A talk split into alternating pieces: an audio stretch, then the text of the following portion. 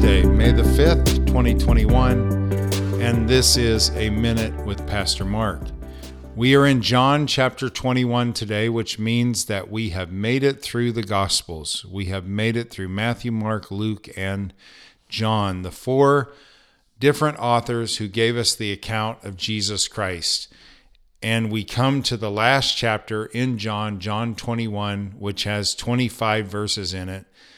And I like how John finishes the book in verse 25. And there are also many other things that Jesus did, which, if they were written one by one, I suppose that even the world itself could not contain the books that would be written. Amen. He tells us, in a sense, that we have not told you everything, that there are many other things that Jesus did, which we were not led by the Holy Spirit to record. So, what's the final story? What's the final events that he's going to talk about here in this last chapter? Well, it is the restoration of Peter's. Some of the disciples, in, in Peter's case, had gone back to their old occupations. Why did they go back to their old occupations? Well, they, they have not yet received the Holy Spirit. Um, they're maybe feeling guilt for the mistakes that they had made at and the last days of Christ's life. I think there's a joy there that Jesus is alive, but I'm I think a disappointment in themselves.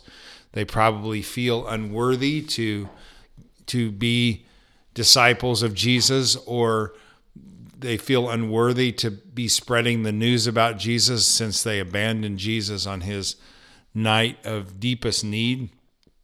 So, this last story is about Jesus coming to Galilee and particularly seeking out Peter.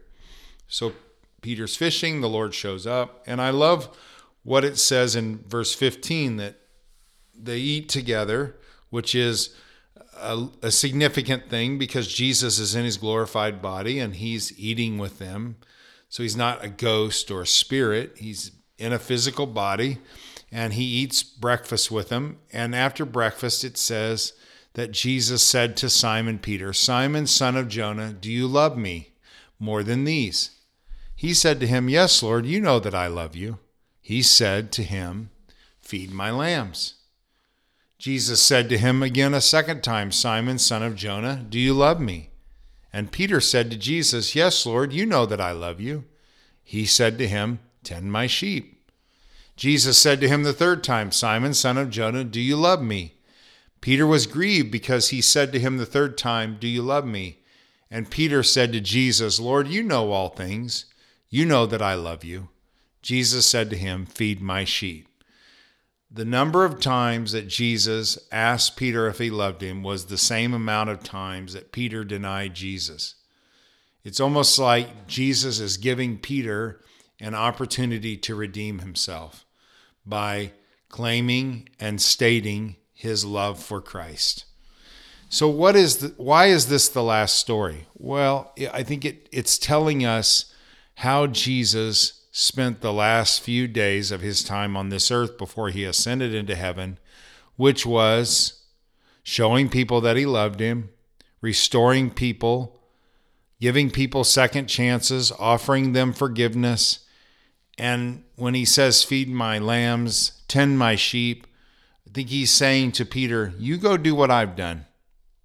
I've offered you love and forgiveness and reconciliation, and you do the same.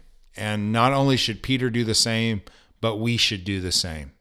We should live our lives loving other people, telling them about Jesus, offering them forgiveness, and seeking reconciliation with all men, and then encouraging all men to be reconciled with God. This is the last story that we have in the Gospels, and it's really a challenge for all of us to be amazed at the love and graciousness of Christ, but then a challenge for all of us to go out and do the same. So, Jesus, would you help us to do that? Would you help us to love people like you loved them, to forgive people like you forgave them, and to offer people second chances and reconciliation, even when the world would say they don't deserve it. Help us to model you in a powerful way on this earth. We pray this in your name, Jesus. Amen. Well, we're starting a new book tomorrow, the book of Acts. Hope you'll join me. Talk to you then.